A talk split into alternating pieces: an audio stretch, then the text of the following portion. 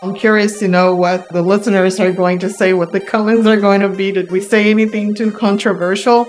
I think that we need to have more conversations about online learning because there's a lot happening in this space. And yeah, it just keeps changing and evolving. And the more conversations we have, the more we can brainstorm and think of ideas to put out into the world. I'm John Nash here with Jason Johnston. Hey, John. Hey, everyone. And this is Online Learning in the Second Half, the Online Learning Podcast. Yeah, we're doing this podcast to let you in on a conversation that we've been having for the last two years about online education. Look, online learning has had its chance to be great, and a lot of it is, but a lot of it isn't. So, how are we going to get to the next stage? That is a great question. How about we do a podcast and talk about it?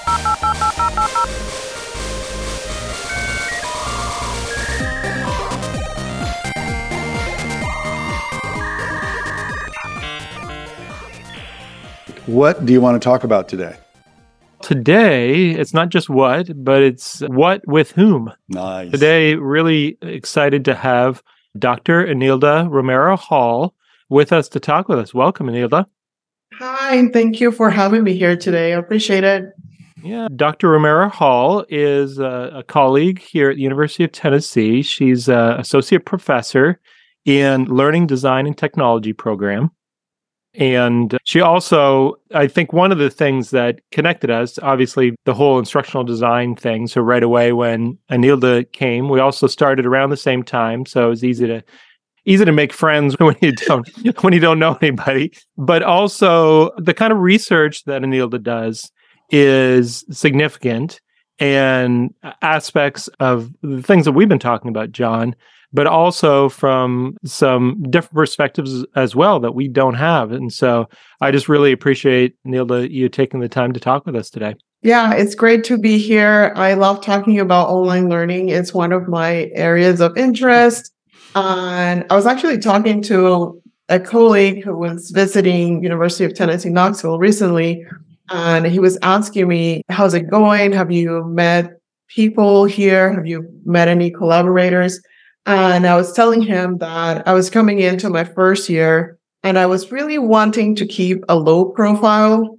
And I said, then I started telling people that I was doing research on online learning, and that was just impossible. but it's been great. I've connected with the online learning group and different departments within the university. I think there is quite a bit of interest on online education and hybrid education. And I think that is something that attracted me to University of Tennessee, Knoxville on the first place. Yeah, so it's, it's been great. Yeah. And for our listeners that don't follow Dr. Romero Hall on social media, low profile this year means only only five presentations internationally as well as only I don't know another five publications and so yeah really Anyways, yeah, that's good. Why don't you tell us just a little bit about yourself and maybe your background and how you got to this place first, and then we'll get into some of your areas of interest in research and how they apply to online learning. Yeah, yeah. So I started to become interested in e-learning when I was in my master's program. My master's program was also fully online, but I just happened to be at the location where my school or my institution was located, which was Emporia, Kansas, which is a very small town in Kansas.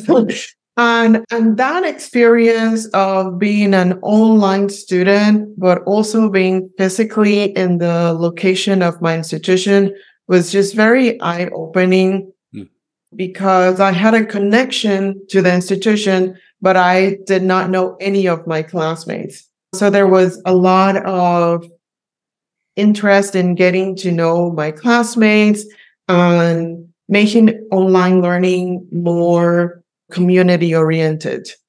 And then I went on to do my doctoral degree at Old Dominion University and the classroom environment that we had was a high flex learning environment. I was there with maybe 10 to 15 classmates, but many of my other classmates were literally all over the world Italy, Egypt, Morocco, Alaska, so everywhere else. So again, I had another educational experience that was in an online learning format. And when you have those experiences and you're also studying instructional design and technology, it just really makes you curious on ways where you can shape online learning and how to improve it.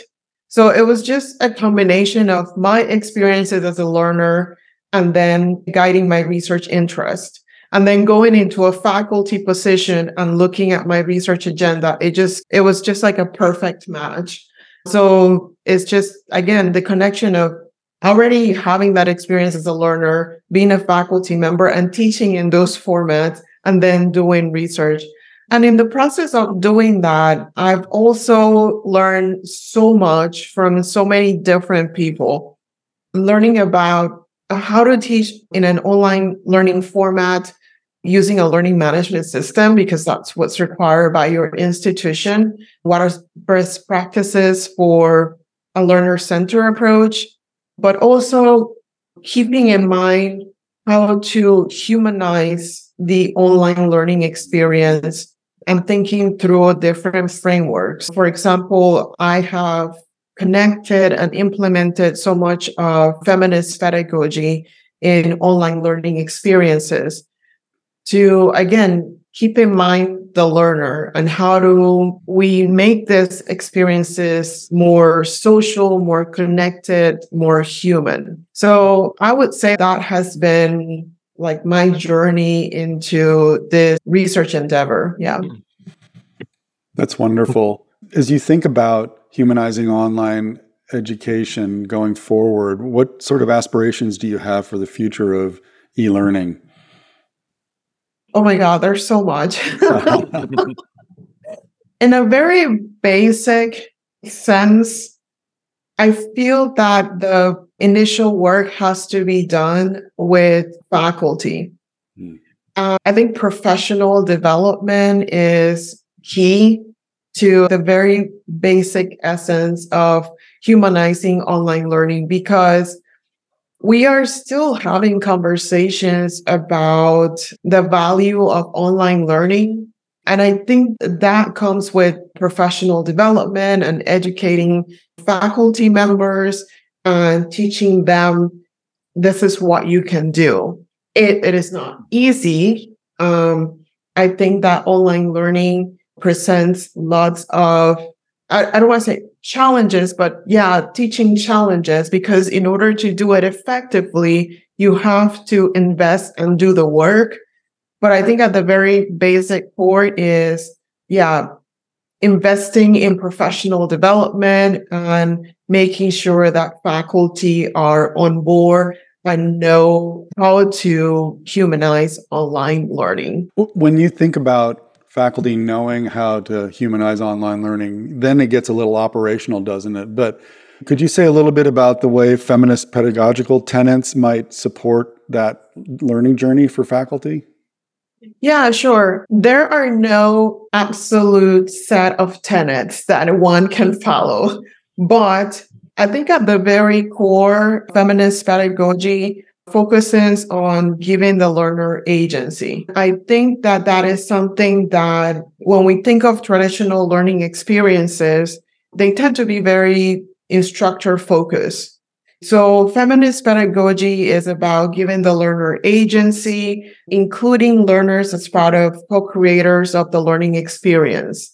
Um, that could be a multitude of different things. It could be from the very first day looking at the syllabus together, or it could be let's challenge the traditional format of already figuring out what we're going to teach this semester. And let's think about that experience together. It, it could also mean thinking of looking at the type of assessments that we're going to have for the class and including the learner as part of that experience. And it also considers power and authority.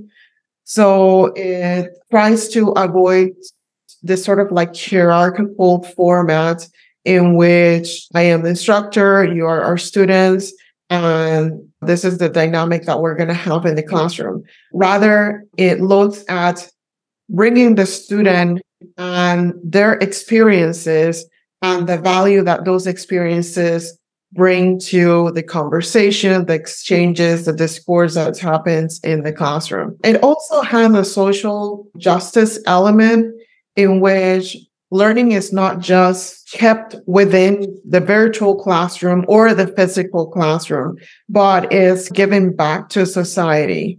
Um, one of the um, best examples that I can think of is creating open educational resources that can then be shared with another community of learners or other individuals. So there's again there's a different kind of dynamic that occurs when you're integrating feminist pedagogy mm-hmm. um, and one thing i always say is that's a framework that i can identify with and works for my learning experiences mm-hmm. But of course there are other frameworks that can be also integrated or may work best for other instructors. I appreciated how you are able to think of very simple entry points for faculty to adopt a feminist pedagogy by just thinking about just sharing resources and having dialogue is just part of the it's, an entryway to even bigger things if they wanted. I appreciated that i have more questions about that but i wanted to see if jason had something that would struck him during that i was curious about the ideas of agency and power and social justice i think are somewhat common to a lot of critical pedagogies as we're thinking about trying to reframe and trying to mm-hmm. improve the way that we're doing educational work, whether it's face to face or online. I was curious more about what is maybe specific to feminist pedagogy that we may not find in some of the other critical pedagogies. I think that one of the central ideas is the idea of equity. I've used the term feminist in different contexts and different institutions. And often we think of just being centered about on, on women's rights, but there is an element of it that is um, related to equity for all. And I think that that is a little bit different than other frameworks that are more center on collaboration or bringing the use of online tools and how do we use use online tools so it centers on equity and making sure that learning is accessible to all so i think that it has an element of universal design to it but it also has element of collaboration and accessibility so to me, it just brings all of those different concepts and frameworks together into one kind of umbrella. And that that's why I like to consider it like my go-to framework when I am thinking of online learning. The other part that I think it, why it resonates with me so much is because often we think of online learning with just putting content in an online platform. And it's very much content driven. So, what are we going to teach? What's the assessment going to be like? And considering the learner is like a an afterthought. Like, okay, everything's already designed and developed. And now we have the students come and take the course. Whereas in feminist pedagogy, there's still that flexibility despite an instructor thinking through what they're considering going they're going to teach or what they're considering they're going to do for assessment the learner is still going to be part of the equation and there's flexibility on how the approach is going to be integral into a mm-hmm. course that's really helpful yeah and yeah i've often had concerns about how even in my own work how often design happens in a vacuum. And it may just be the faculty member, it may be a faculty member, an instructional designer. But again, pointing back to what you said previously about how important that professional development is, that awareness is, so that if the student is not part of that, especially initial design process, that at least there's some awareness to issues of equity within the design that they're creating at that point before they roll it out in front of the students? Yeah, I've actually I have been teaching in higher education for the last 10 years, and I have yet to have a learning experience set from the very beginning and be set that way until the very end. Because I want to know what my students are interested in and what are topics that we need to modify as we go along the way. Or I might create an assessment and then realize that the students may need more time or they may need less time for it. So I, I think feminist pedagogy in my practice allows for equity because it gives me flexibility to change mm-hmm. and modify as I see needed with the students that I may have that particular semester. Is it also that it gives you multiple lenses through which to see learners and their experiences? I think you mentioned in some of your own reflections about that there's an intersectionality to this that is helpful as a professor and a researcher and a teacher. Yeah, absolutely. The students are very diverse, and diversity comes in different forms, right? Uh, in cultural background, racial ethnic groups, learning experiences that they may have had, professional experiences that they have. And it's really important to identify who the learners are, and that shapes moving the teaching experience moving forward. And I have reflected on this piece about intersectionality so much because the instructional designer in me thinks about the design and development of experiences without having any idea on who's going to be the end user, the end learner, right? Thinking through that piece is extremely challenging. And then again, I have my two hats of like instructional designer practice and then my instructor practice. And as an instructor, I get to modify and be flexible but from the instructional design perspective, that's again very challenging because the instructional designer may not get as much information or doesn't get the opportunity to have that flexibility. So yes, intersectionality is very critical to the work that I do as an instructor. As a, at least that's how I see it. And it's a lens through which I see my practice on a weekly basis. Nice. Thank you. Talk to us a little bit about. Okay, I'm going to throw a challenge out to you now that we're getting into the things here. Don't mean to put anybody on the spot, but here's one of our challenges on the front end. As we are designing courses, we often ask about a class size. It's a pretty classic kind of question when it comes mm-hmm. to designing an online course. How many people at one time is going to be in a section here? Because that changes your dynamic quite a bit. Yes. Talk to us about scaling courses. I think uh, being re- reflexive or being thoughtful and responsive to your students is all well and good when you've got 15 of them and you're able to get to know them all personally. But we've got courses that are like 100 to 200 people inside of this course are there obviously the approaches are still good to keep in mind. Are there ways that it changes your thought about application if you are in that situation? Yeah um, that's a great question because i have heard from faculty who are teaching very large online classes and i think that there is an element of collaboration that needs to happen in this really large process to make the learning experience more fruitful for the student as well as a good experience for the instructor. But a disclaimer before I move forward. I don't know how how much support I have for massive online courses. Sure. So I think that I, I feel I have certain feelings and emotions towards really large online classes because you can say those feelings here. Yeah, because I feel that you're not going to get the same learning experience with a large number of students. You're talking eight, 100 plus students. That's, yeah.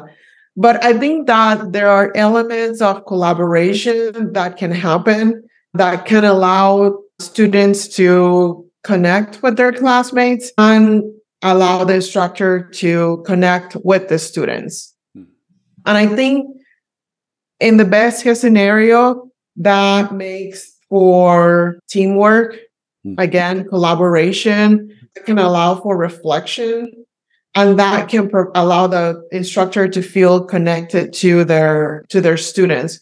But I don't know if I can give you a full answer when I personally feel that there's a certain number of students that should be in a class and there's a certain number of students that should not be in a class. Mm-hmm. Yeah, I think we have to be honest about our own feelings about it, but also just realistically, if somebody gave you the challenge of map the most effective route to drive to London, England, I'd like to, but I can't, I don't know how we get there from here if I just hop in my car today. Now, there may be a way to do it, but I'm not sure exactly. I can get part of the way there, but maybe not all the way there. Yes. One thing about really large online classes, isn't it really like a MOOC, but a requirement for a grade? And I think that type of course design should be based on the MOOC literature. And we know the completion rate of MOOC. So why would we have that kind of expectation for a really large class that is offered as a regular semester course for sure. an undergraduate student or, or, perhaps a master level student? I don't know. Right. I find it really challenging, to be quite honest. Yeah. Uh, and I have a student who is running a really large class like that. I, I don't even want to say the number, but um, I find it very challenging. Is part of that challenge, does it manifest itself because there's a disconnect amongst university leadership on what is the capacity of an instructor and what is the right number for any class? I love your idea of the fact that they should probably be considered MOOCs. Hilda, we met a colleague at another institution at the OLC Innovate conference in Nashville who confided in us that her institution's section caps, not course caps, section caps are 999 students. Oh, now, wow. that's not that's never practically met. They never hit that, but the fact that that number gets written down as policy somewhere as a section cap just tells me there's a disconnect amongst leadership that what pedagogy really means in the institution and how knowledge should be constructed and how we should make students uh, agentic and sort of the feminist pedagogical tenets how can you bring those into a mooc? Is there a disconnect amongst leadership and amongst instructional designers and teachers on what's going on? I think definitely there is. If i think about an online course on the challenges that are already presented in terms of interaction between the student and the instructor, the student and the content, the students and the other classmates. And then I multiply that by whatever number of students are in the class. That just seems like a recipe for I don't want to say disaster, but a recipe for a very challenging semester. and I don't know what the outcome of that learning experience is going to be for the student. And I know that I've seen a lot of discussion in terms of what is a good class size. I don't know if I have seen a final publication or research on this, but I would personally be very interested in that number because there are limitations with how much you can reach a student when you are talking about 900 students. I have 15 to 20 students in my class, and I feel that I have to check in on them. They have life experiences that happen, and that makes the learning experience different for each of them. And there's a connection that has to happen between the instructor and the student in order to really understand what's happening with them and how you can fully support them because you're not just providing content, you're supporting a learning student through their learning experience. So I do think that there's a disconnect between the administration, instructional designers, what the students want, and then what pedagogy really is when you're thinking that it's okay to have 900 students. It really, for me, is really a move. But the difference between an, a course that is taught in a regular semester as part of a student's requirement for graduation on a MOOC uh, is completely different. The mm-hmm. two are two completely different things to me. Yeah, and I think those are good distinctions. In if I can play kind of the other side a little bit, because I've had conversations with various administrators, right? And so I think that I can see the side of, for instance, a lot of programs are kind of like funnels and they start really large. And there's some a lot of foundational information that needs to be gathered for the student right? And if we think about the bloom's taxonomy it's all that base level of that pyramid to be able to build knowledge. And a lot of that can be done through automatic quizzes and assignments and tas and all the kind of things that would happen in a really large course. And but then other courses as the funnel gets smaller and smaller should have smaller class sizes so that students can have a little more personal mm-hmm. attention from their teachers so they can have some mentorship so they can have some back and forth and those kind of things. And i see that perspective. I think that if a student front to end all their classes are large and impersonal i i don't think that we are serving the student very well. However if it's a mix of courses i think we could serve a student pretty well if students have a mix of courses because I don't I, I don't know uh, what you think, but I don't think every class has to be life changing. Although I know it's our desire as a teacher, but I think in some ways students can only handle so many life changing courses at one time. And I also think that depending on what your objectives are for that course, it may be okay for a course not to be life changing and it just provide a foundational experience of information. Does that make sense? Yes, absolutely. I think the challenge is when those large courses are facilitated through a digital format, an online format, and the kind of support that the students are going to get and the kind of support that the instructor are going to get. I think that when all those things are in alignment and they're well supported, I think I agree. I don't think every course needs to be life changing. There needs to be support for, again, the students and the instructor for it to be facilitated correctly. But I do think that for an instructor who is teaching online and is teaching online for the very first time or the very mm-hmm. first few years in a really large class like that, it can be very challenging. Yes. It, yeah, I think it can be very challenging. And I hope that they would have the support. I hope that the institution is able to provide the support that they need in order to, for them to be successful, for this, the students to be successful too.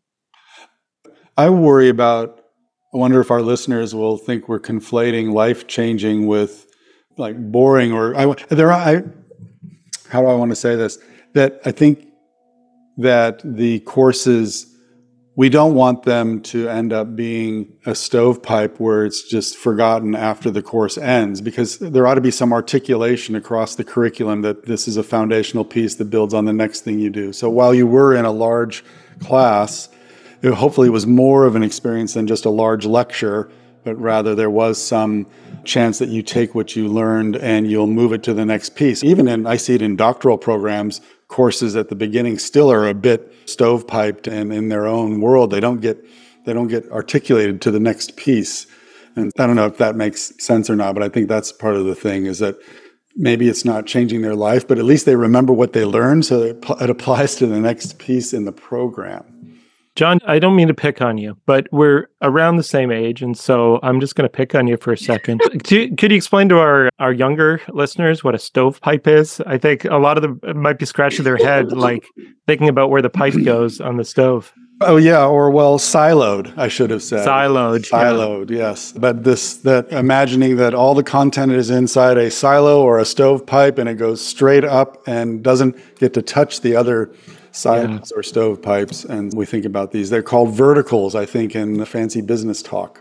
Yeah, and I think that most educational experiences at the undergraduate level have courses like that. I'm trying to think that one course in earth science that I took that was a general education course. Right. It was probably the one earth science course that I took because I was a business major, but it still was valuable to my undergraduate degree. So I think that, yeah, I think there's value to every course that you take. There are some courses that are going to be more impactful in your future careers and others that are just going to be just general knowledge.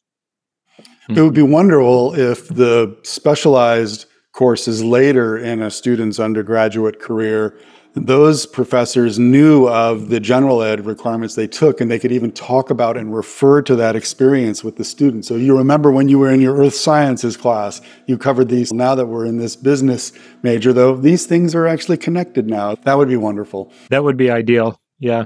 Yeah. And I completely agree. And I think it takes a lot of coordination. I do think that faculty too often are creating courses in their silos. They're handed a topic or a, a syllab- syllabus and they're expected to move forward with it without necessarily thinking about those interactions among the other courses, where they are in the curriculum and how it's progressing. But I do want to say, I was actually talking to a faculty member in the College of Business, and she was telling me about a course that she's teaching in the fall and how there are two courses that are very much connected. So she's actually going to work on her course early on in the summer. So the second, the faculty member for the other course can avoid any repetition of content or can move to more advanced content in her course. So I think that in some settings, those type of interactions like collaborations are happening. And actually in our learning design and technology and then the instructional technology program we do have conversations about content that happen between myself and other instructors to again avoid repetition. So i think that those conversations again are happening. We may not be as vocal about it but it, i think it's a good thing. I definitely feel that when you are in a program of study, you would expect faculty to connect and have conversations about the topics that are being covered. Yeah, yeah. that would be wonderful. Yeah. Yeah. I think the communication relationship is ideal. I think sometimes you can use some data and even student data. They often will tell you. I remember uh, developing an online program, and a number of the instructional designers we were working with we're really getting into infographics, like having the students create their own infographics and so on, which I think is a really great idea for presenting material and presenting a synthesis of what it is you're learning without making them write another five page essay. Mm-hmm. And so, really unique, great idea, except that it just so lined up that the courses that were being designed, like every course the students were taking in that sequence that semester, they were making them create infographics. And the students were like, no more infographics. it's not that we don't like it, but it's like, oh, we're having to do an infographic now for every single course, like in the fourth week or something. And that was just feedback from the students it wasn't from any kind of overarching or communicative kind of thing between the designers or the subject matter experts. It was just students rising up and giving voice to that. And we're okay, we've heard you, we've heard you. And we'll either space these things out or we'll switch a couple of these assignments up and so on. I think student feedback is key. It helps us in so many different ways. And just to take that and go back to the conversation about large online courses, I think that if institutions are doing these large online courses and the feedback from the students is positive, then by all means, yeah, because that's what should drive decision and course design and improvement and things like that. So I, yeah, I, yeah, I think the idea of student feedback is extremely beneficial. Right. You asked a question about what the ideal course size Mm. And I think the answer is it depends, right? Because and it depends on how you approach it. I could imagine a small course with a very inflexible instructor could be less humanized than a large course that perhaps uses a lot of data and is able to respond to students' needs in a different kind of way that's very flexible perhaps or and even technologies or tools or approaches that are flexible could almost be more humanized in a 100 person course than in a 10 person inflexible course. Does that make sense? And that absolutely makes sense to me. And i think that there the use of collaborative online tools can can be implemented in different ways that can allow for more exchanges, for more communication, and again, beneficial to both the student and the instructor. I actually am thinking like this is a great dissertation topic for somebody. because again, I haven't seen it in the literature and I'm actually going to check check the literature after our meeting to see if there's anything out there. But just this idea of course sizes and specifically in online learning settings. So yeah. Just another great reason why people should be listening to this podcast. Yeah, Not only humorous and helpful banter and conversation, but online learning, but it is ripe with dissertation topics and for further research and ways that people can learn. I would I would agree. Yeah. And Nilda, I learned that you and I share an abiding interest in ungrading. And I I implement ungrading practices in one of my doctoral courses. It's an online course. You talk about it too. And I was looking at a crosswalk from ungrading to the feminist pedagogical tenets to, and then I teach a design thinking course and I've affiliated with the Design Justice Network, and they also think similarly about emphasizing learning over sorting and judging and centering the voices of those impacted by the process at the heart of your work.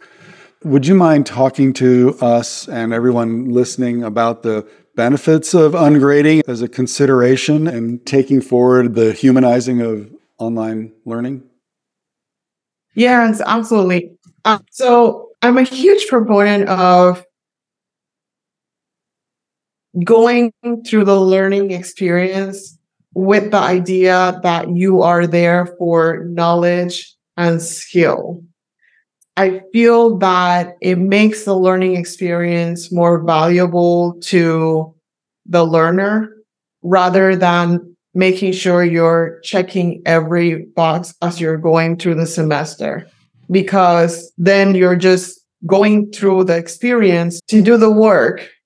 But are you improving as you're going through the experience? And this was particularly important to me because in my previous position, I was teaching to master level students who were preparing to be instructional designers in practice. So they were going to graduate and they were transitioning from whatever career they were in to be instructional designers. So the quality of the work that they did was very important to me because I wanted to make sure that they would graduate with knowledge and skills of an instructional designer and be able to get a job and be able to support their families or move forward with their career. I wanted them to be successful. I focus on mastering skills through the design process. Much of my work as an instructor was really incorporating project based learning in my courses. So they would have normally a semester long project. And in order for me to see a student growth, I needed to be able to have an assignment, give feedback to the student, allow them to implement the feedback, grow from that experience, and continue that process through the semester until the very end. So ungrading really allow me to, to embed that process into my courses and not have them focus on, I did the needs assessment. I checked my box. I moved to the task analysis. I checked my box. I moved to the, I don't know, storyboarding and I check my box. I wanted them to grow. So it's so similar to I'm thinking going through a design thinking course where you need the the student to evolve and grow. And that was the approach that worked for me in that setting. And also another course that I thought is the course where the students had to work on their professional portfolio, which for me, a professional portfolio is a never ending process because you're always adding to your professional portfolio. You're always editing. So I moved primarily from grading and assigning points to this really is a course where you pass or fail. And really you're growing through the process. So I see you as passing as you're going through the process. So those were the main reasons why I integrated an ungrading approach into my courses because the way I see it from the day the student walks into the course, the very first day of class until they are ending the semester, they have already grown through that experience. And having an ungrading approach really allows the student to focus on the task at hand rather than focus on did I get this point? Did I not get this point? Yeah. And I've been subscribing to the tenets of of Susan Blum, who's at Notre Dame, and thinking about a reflective component at the end where the student then institutions still insist upon a mark or a grade being put into the grade book at the end, don't they? And so something has to come up. So students are having a dialogue with me or and perhaps you and others about their growth and then maybe even suggesting what grade they think they they deserve based upon their own reflective processes on quality of their own work how they've grown. Is that sort of how you're looking at it as well? We always have a reflection at the very end of the mm-hmm. semester. One of the things that I have implemented through this process is we share all of our work. So whatever work the students do, I share it with with the class. They see each other's work, they critique each other's work. I Sometimes it's challenging because I think that students are not used to critiquing or giving feedback. So I have to integrate mechanisms into the course that allow for critiquing and giving feedback. Like I had the students this semester do a presentation. In addition to that, they had to create an online learning module. And they were giving their presentation by using the online learning module that they had created. And then I had a Google document in which each student was required to ask a question, one to two questions, and then they were required, they had a, we had another Google document in which they were asked to share a key takeaway from the presentation. And that allowed them to question. So question, give each other's feedback. And then the key takeaway was like, what did you take out of this learning experience that you would like to share with the class? So yeah, having those reflections is ongoing. But then at the end of the semester, we always have another kind of like powwow where we get together and talk about the final product that they have created. And they find that to be very powerful because I may have seen the product throughout the semester, but they get to share and take ideas from each other and reflect on their experience and their growth. Yeah. Yeah. Really nice. Do you think that helps with student motivation when they're sharing with one another versus just directly sharing with the instructor? I know a lot of one of the criticisms of ungrading is how do I motivate my students, which is a little bit of a lame question in some ways. If the grades are the only thing that you're using, if it's the only thing you're using to motivate your students, I think we need to be rethinking how we're doing classes. Anyways, side tangent. My question is Do you think, is that helpful for student motivation? I think it is. I think that it makes them bring their A game because everyone is going to see what you have created. At least in my classes, the students are creating things, are doing projects. And I think that it makes them bring their A game. Like everyone is going to see that infographic that you created. Everyone's going to read that blog post that you wrote about the guest speaker. And I feel like I push my students even a little bit more because sometimes I would say, We had a guest speaker. You're going to write a blog post about the guest speaker. And by the way, I'm going to share the blog post with the guest speaker, which I have done. So I do think that it makes them put their best foot forward. One other thing I was going to say, and I don't know how that's going to sit with those who listen or with you too, but I am not a huge fan of discussion boards. but I remember one semester I did implement discussion boards and I said to the students, this is for you. And you're going to participate on your own. I'm not going to do the write a post and comment to two people.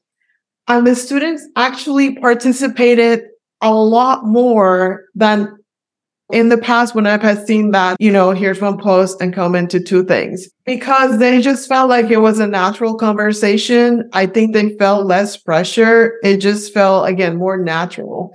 So I think that the idea of assigning points to everything make students be more make them more robotic in some instances mm-hmm. and checking boxes through procedures so i think that sometimes it's okay to give the student the ability to do things because they want to mm. not because it's a requirement yeah i think it helps them think about themselves as becoming more of a knowledge colleague with you and me as instructor than as a sort of a power teacher learner uh, culture. I think that they get to talk with you about their ideas and you give feedback and it culminates in a better product.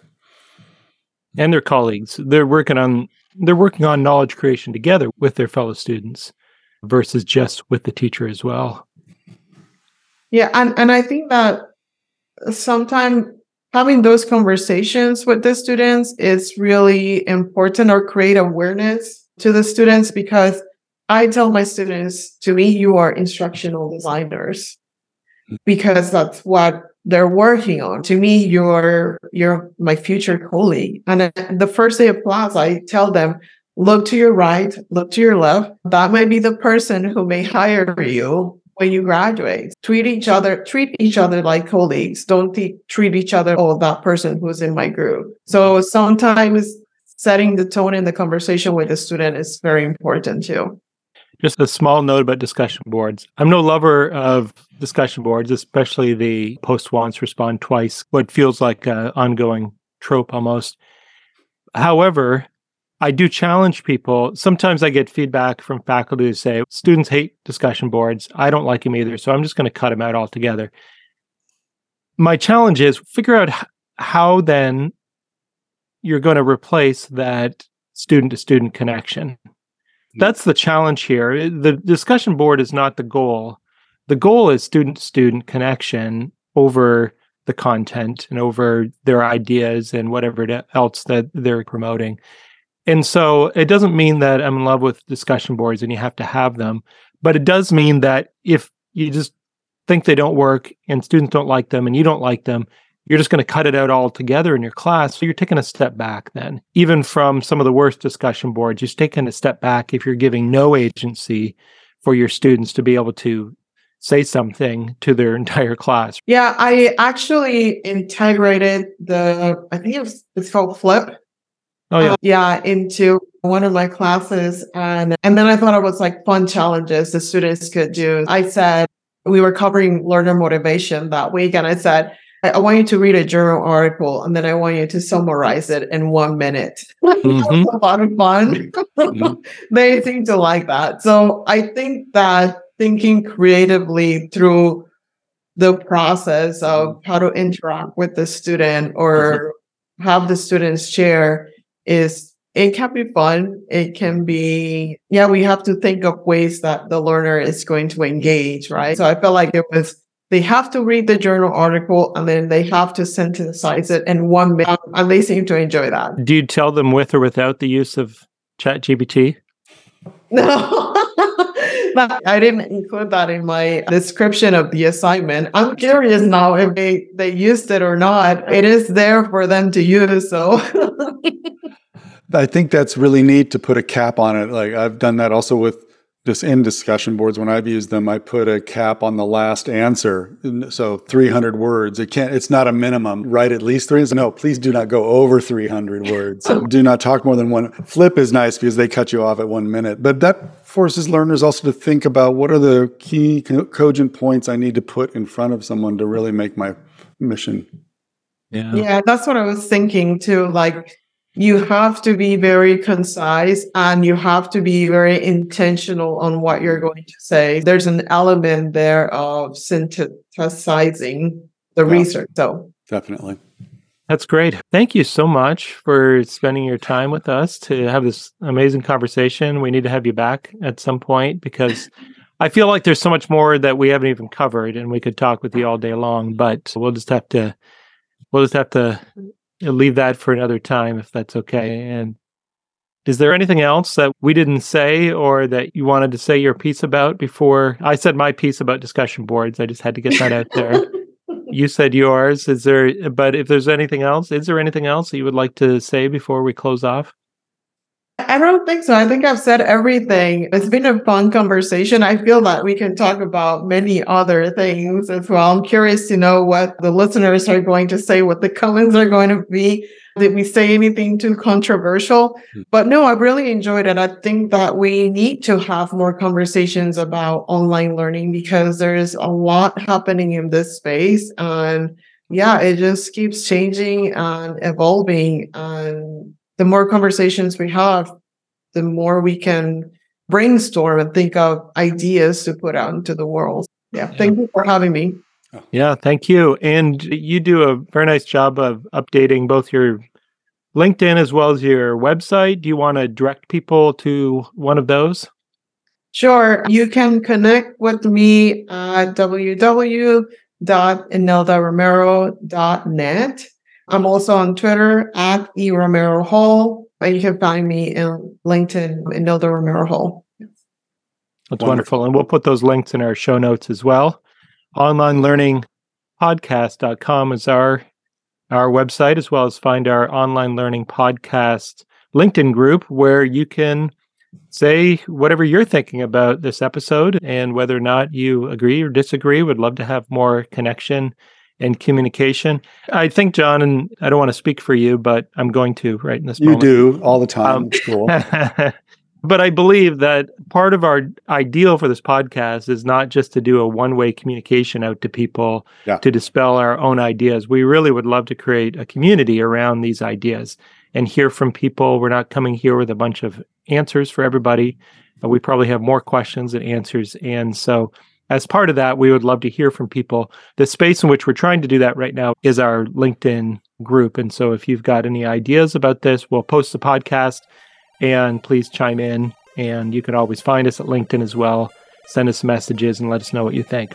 Does that sound accurate, John? That sounds accurate. We are filled with far more questions than answers and mostly just testing little hypotheses all the time.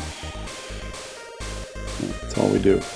Yeah, yeah, but it's great to have guests like Enilda. Thank you so much with us to talk with us. This has been a great conversation, and thank you, John, as well. Thanks, everyone. Take care.